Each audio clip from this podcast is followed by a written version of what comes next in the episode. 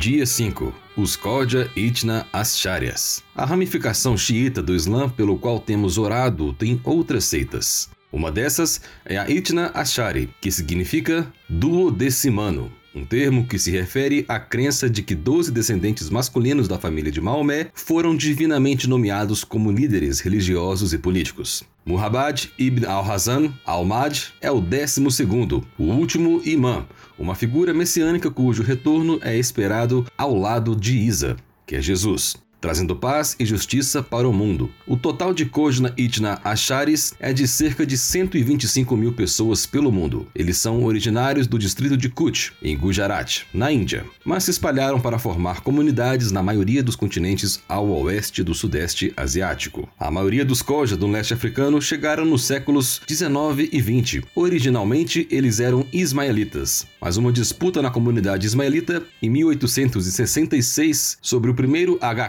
legítimo fez com que alguns ismaelitas saíssem da seita, tanto por vontade própria como à força. Um comerciante indiano próspero e líder da comunidade Koja ismaelita em Zanzibar, chamado Dil Jamal, foi um dos que se converteram para a fé Itna Asheri e foi o primeiro a construir a primeira mesquita dessa comunidade no leste africano. Hoje, Mombasa é a sede do Supremo Concílio da Federação de Xiitas Kona Itna Asheris, da África, representando cerca de 17 mil pessoas. Eles têm sido evangelistas enérgicos, trabalhando para espalhar sua fé através do Caribe e América Latina. Como podemos orar? Ore para que os Koja encontrem a Jesus e compreendam quem ele é através de suas próprias palavras nas Escrituras. João 1, do versículo 1 ao 14. Ore por movimentos de fé em Jesus entre a comunidade Koja, para que milhares deles sejam batizados e discipulados. Mateus 28, 19.